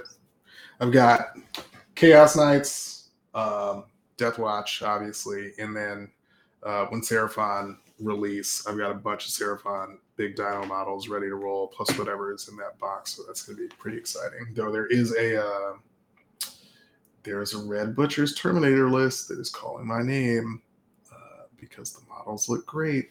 And it would be really fun to unga bunga my way around some RTTs with it, even in early 10th. We'll see. I mean, I think if, as long as you can figure out delivery, like I think it'd be fine. Yeah, Land Raiders, baby. Yeah, you do that. I mean, a lot of times, a lot of times, delivery is just putting so much pressure in your opponent's um, pressure your opponent so hard, challenging their space so much that they can't punish how slow your second or third wave Worry is. about the slow unit. Yeah, Mhm. that's a great point. So that's a way to do it. I mean, it's a little bit terrain dependent, but that's that's definitely a way to approach it. Um, Tim, what's your favorite cut of protein to smoke? Um, that depends. If I have like, if it's for, if I'm entertaining, um, and I need it done by a certain time, then I'll do like tri-tip or picanha, uh, and then I'll usually do something easy like um, like pork or fish, um, especially for like people who are not, you know, dietary concerns and stuff like that. Um, and that's pretty decent. If I'm doing it for myself or my family and time is not of the essence, and or I'm just trying to flex on people, it's it's hard to beat a brisket uh, because I love the trying to flex on people. I'm, I'm telling you, like people people who are not like um, big into smoking or stuff like that, like so even if you brisket is kind of like almost like a rite of passage, like if you're smoking because it takes a long time and there's a couple little like pitfalls you can fall into, and I think Hmm. and it's a it's an expensive cut of meat. Um, I don't recommend I don't recommend smoking more than like a 13 or 14 pound. After that, it gets too big. It starts heating unevenly. It just it's more trouble than it's worth. But like something in the 12 Mhm. to 14 pound range is like the perfect size. Um, but there's a lot of pitfalls, you know, like preparation, uh, it drying out, the dreaded stall, which is like at 160 degrees, the temperature stops rising. And at that point, you either just push through it or you wrap it um, to try to get up to 200 degrees, then it's done. Um, but I've never had anyone not be impressed when I finally, when it's been sitting and resting, I take it out and you cut it right down the middle and you flip it or you turn it out so you can see the cut and you squeeze it and all the like juices Oh, right. Little, get the little money shot. Um, never, never had anyone not be impressed by that, especially people who are not, you know, like like the kind of like the pit master or smoking and grilling crowd, you know, like it's it's just a crowd pleaser every single time, and it's it's so good. It's so, it's so bad for you, man. I, I looked up the nutrition of brisket one time, and I was like, oh, I can't, I can't unsee that. Um, but yeah, that's that's probably it. So like a smaller, like I said, picanha or picanha or tri-tip. Uh, if I have a timeline I'm trying to hit, but if if I got some money to burn and I'm trying to trying to crowd please, definitely brisket. Yeah, Tim, give me one. Re, let me back in in one second. I got to reload because I'm driving myself crazy with this. Staccato. Okay. While you do that, I'm going to go through the comments. Uh, blah, blah, blah. That. Sam is I'm trying to think if Sam was talking to us or he's trying to talk to someone in the thing. Definitely agreed though. Should click deep rather wide. Like just on the fly. Yeah, part I definitely agree, Sam. Uh, part two is definitely the best. Cliff, you back? I'm back. All right. Just catch you up on uh, Sam's comments. Yeah, yeah, yeah. Yeah, I definitely agree on all those, Sam. Um, okay, we're almost done with the questions. Uh, game hobby pet peeve. Uh, Cliff, I've been talking entirely too much, so I'm gonna let you lead on this. Give me your game hobby pet peeve. No, man, you're the you've got you've got like good rundowns. Um, I don't know whether I've got. All right, here's a silly pet peeve on the hobby end. Your bases, borders must be painted. They must, preferably black. Brown is okay. Not green. unless you're memeing and doing some sort of old school. Like you got to fully commit though. You need the flock. It's got to be Yeah. fat, no rocks. Like then you go goblin green or whatever the equivalent is. That, early '90s Ultramarine Yeah. slash Blood Angel. Yeah, you know what I'm Yeah. talking about. Yeah, that's the way. If you're gonna do that, How about, do it. Uh, how about this? Textured basing on the rim. Mm, no, abs, no. like I cannot. It physically distresses me. Do not do that shit. Jesus Christ, God. I I like it when they do it, but it's like not. It's not even even. It's like. It's just pure chaotic evil. Like Oh, just, the texture is just like glue. It's like glued over the side like melted I just got goosebumps. Like it, it makes me so unhappy. Yeah, don't do that. That's a huge hobby pet peeve for me. I don't mind It's the funny. like. Go ahead. Go ahead. Oh, it's funny because when they do that, it it it softens that edge of the top of the base and the side of the base, and it just it almost looks like the bottom of like a flying base, but like cursed. Yeah, yeah, it, yeah. It's just bad. It's so bad. Don't do that, guys. Please. Um, yeah, there is. yeah. yeah. Drill there- barrels. Who a- cares? Like whatever. That's fine. But don't do that to your bases. there is uh, I'll have to I'll have to link it sometime. I'll link it in the Discord. It's hilarious. I gotta find it. Uh, I don't even know if I follow. I think I may have unfollowed it because it was too cursed. But there's this Instagram. There's it just reminds me. There's this Instagram uh, page of this guy, and he's just I don't know where he finds these. I think he finds them on like eBay or u- used lots, or whatever. Or he just like people send him pictures. But it's just it's it's all like kit bashes and conversions, but they're all cursed. Like though it'll be like a kit bash, but it'll have like like it'll have like base, but the base will be like old dog hair or something like that. It's just like the worst. Oh, Con- it's like it's just the wor- most cursed things you could ever like the actual food. It's just like terrible, terrible. That lots lots of bad basing jobs. It's like the- Um, Diametrical opposite of like ASMR videos. Just like makes you want to turn it off as quickly as possible. yeah. Um, God, I can't. I want to make some sort of like tirade against like what you see is what you get or whatever. Yeah. Um, so my, I guess, I guess I don't really. I'm pretty. I'm real permissive, honestly. Um, yeah, especially if it's if it's not an event. Like if it's not, it's a it's an expensive hobby. If you want to proxy a model like before you commit to buying like an eighty or hundred dollar kit yeah. because you're just considering it like for an upcoming event, you know, and you're like, eh, the model's okay. I kind of want to like run this, but I don't want to like the hobby's expensive, man. If you don't like the unit or you're not going to use the unit, like I'm not going to pressure you into buying it for a practice game. That's ridiculous. Um, what you see is what you get. It's one of those things that, like I think most people like when they're kind of new to the hobby, they're worried about. You'll see people post about in Discord or Reddit or whatever, and they're like, "Oh, people be okay if I do this. People be okay to do this." Blah blah blah. Like as long as it doesn't cause confusion, Yeah, it's fine. Nobody cares. and even it and yeah i mean if you if you're running your ultramarines hellblasters and you're like you're like oh yeah uh they have they have the plasma eradicator 2000 but they're actually modeled with the plasma demolisher 5000 like are you okay with this i'm like bro they look like plasma guns i can't tell the difference they're the only one of that unit in your army like no problem. We're good. Yeah. yeah, there's not going to be any. Oh, they shot a slightly different flavor of plasma than I was expecting. Like, it's not going to change anything. Um, yeah, what you see is what you get. In my opinion, is a scam run by Big Plastic to keep you spending money that you don't have to be spending. So there. Oh man. If it really worries you, I guess like magnetized. But like, man, there's like kids trying to get into the hobby. Like, Yeah, it's just like yeah, they're, they're like, I'm not going to tell like like a, a high school kid to like to go go buy magnets, go buy like clippers, go buy a vice drill, go buy all this other kind of stuff so you can magnetize it. Like it just come on, man. Like I'm Yeah. just tell me what he has. And then like if if if like budget the hobby is getting more and more expensive, the prices keep going up. So if you even have to like run a thing where you have two units and they look similar but they have different loadouts, just you're gonna like you're gonna put some sort of thing to differentiate the squads anyhow, like paint the bases or put like a little rubber band on it or like use squad marks, whatever, and just be like, hey, the red squad has the strength eight guns, the blue squad has the strength five guns. All good. Cool. Yeah. Before I make any kind of meaningful decision in movement or whatever, I will probably ask you and clarify and then I'm going to and then I'm going to start making the actual decisions where it matters. And as long as like they don't suddenly change places like phase, like we're we'll have bigger issues. Like it's it's fine.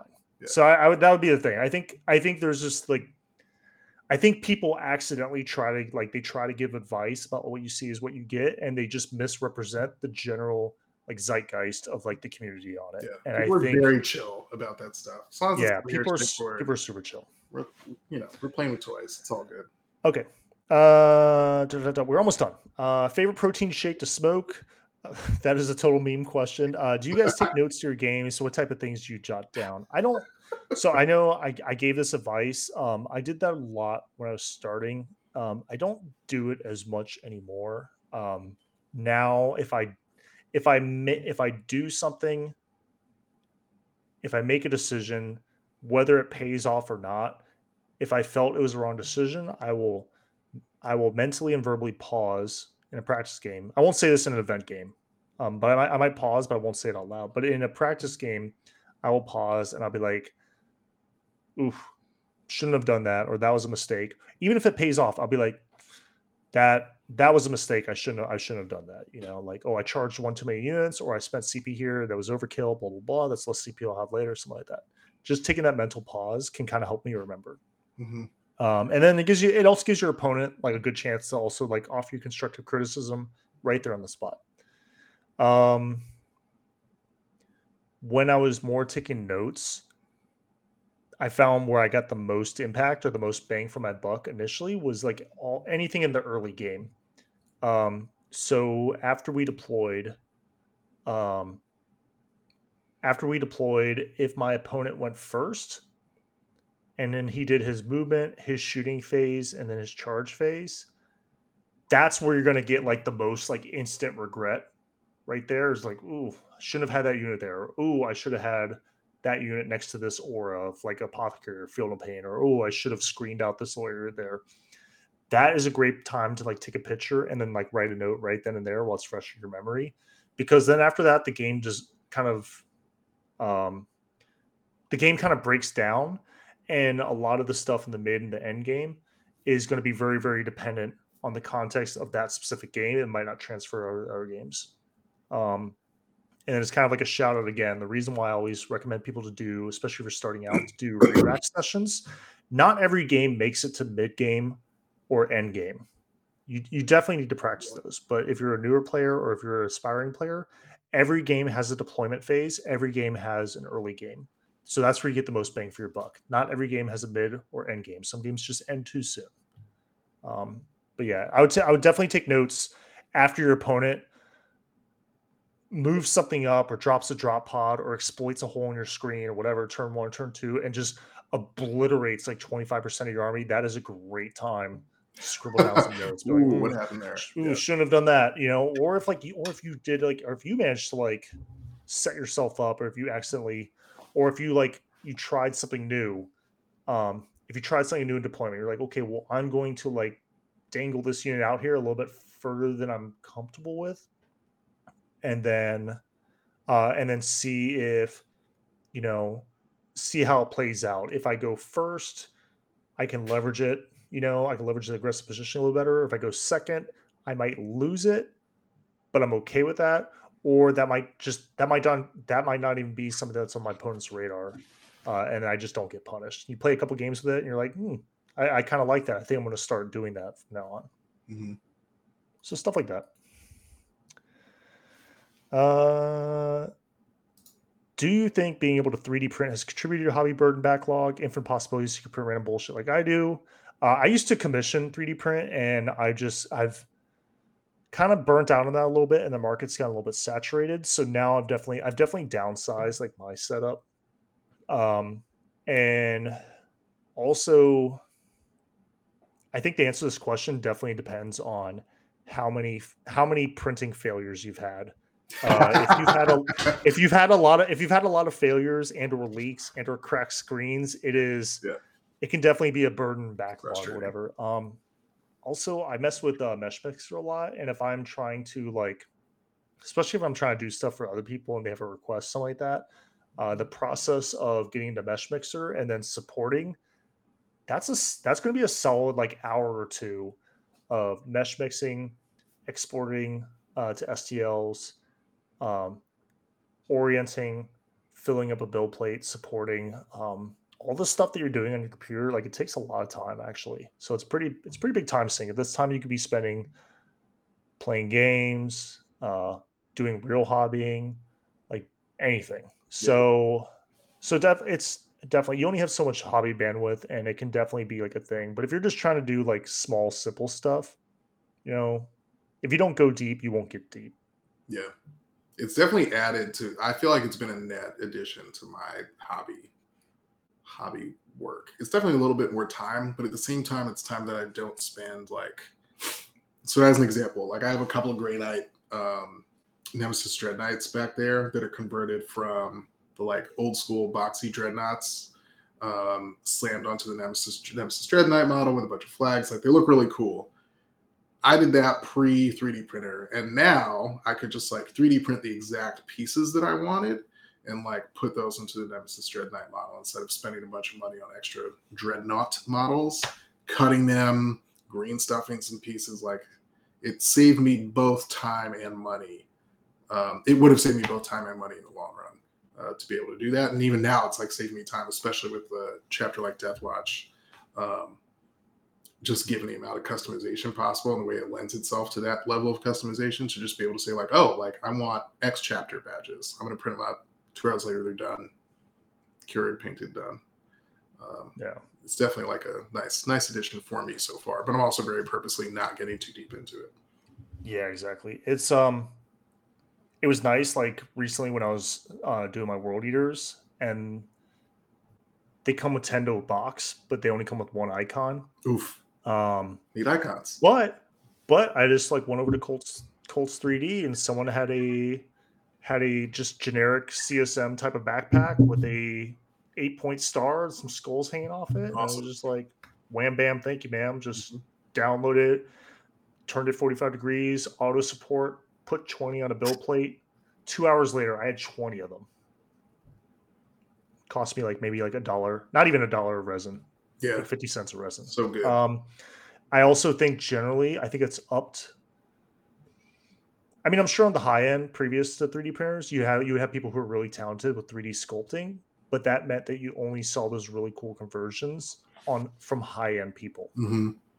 Now, I think the general bar of the hobby has been raised. You're seeing way more cooler conversions hobby wide uh, as people are just uh, 3D printing stuff. I think it's also uh, kind of opened up a funny like ship a Theseus kind of like philosophical questions, you know, like like like yeah, well, like well, um, uh, the Juggernaut Lord, uh, the Lord Invocatus. Um, that comes with base. It comes with one Juggernaut mount, and mm. it comes with basically two Chaos Lords in it. And so, or the um, the Tyranid Hive Tyrant comes with like one and a half Hive right. Tyrants in the kit. And so it's kind of it almost opens up a little philosophical, like for like those who even care. It's like, well, if you use 3D printing to get two models out of the same um, the same box. Uh, is that second one a GW model or is it a 3D printed model with GW parts on it? It's it's a funny like ship of I, I was telling people I was like, man, it's kind of like a ship of Theseus kind of like yeah. kind of situation over there. I'm not not not thinking it's like right or wrong or whatever, just interesting little philosophical question. Um, but I do think it's been a net positive for the hobby in general. For sure. All right, last question from the Discord. Uh, when do you two think it's worthwhile to get an army or even models commission painted for you? Um, we, I, I want to get Jim Stanley on the show sometime because yeah. he's got he's given us a lot. Of, he said this is still some of my favorite feedback on the show. Uh, I've gotten positive feedback. I've gotten uh, more critical feedback, and like sometimes critical hurts hurts to hear, but you know it's good to like self analyze and reflect. But he told us through Anthony that uh, this show really reinvigorated the way he looked at the hobby, um, and that's that's really really cool to to hear that someone got in the hobby. Um, but we wanted to get him on the show anyhow to talk about that, but also talk about do like a commission episode about like when it's worth it. Um, it can be expensive, um, but there's like levels. Like most commissioners will have like levels of how much you want to do. Um, a commission isn't always like someone just doing like you know five colors parade ready custom whatever army that's going to cost like two times what you paid to army to begin with. Sometimes it can just be like, well, while I'm painting the models that are fun to paint, I also need to get like seven units of troops, just three colors of base, and I just need a second set of hands so I don't gouge my eyes out trying to like do this. and and you can that can be something as simple as throwing you know 100 bucks 200 bucks like to a buddy you'd be surprised if the if the bar you're looking for is pretty low you don't have to go to like an artist. You can just go you can literally just you can get a buddy who's never done a commission before but you like like oh he knows what he's doing with the paintbrush. He knows how to thin his paints. You can toss them like 100 or 200 bucks you know something like that or a coaching game or so, like some beers like buying a case of beer or whatever and then they can do that for you. So if like that's what you're trying to look for just like um you know, like a many hands make light work situation, like you mm-hmm. can do that.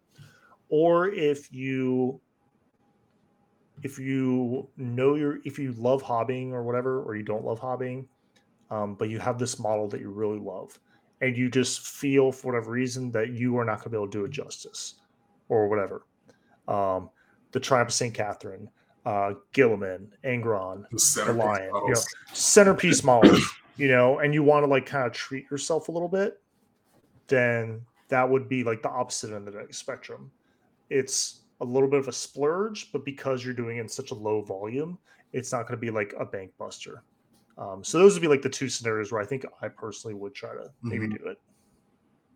I'm like the the act of paint, the act of hobbying, the full like unclip them, clean them, glue them, or like all of that, all of that stuff brings me deep joy, even when it's really tedious.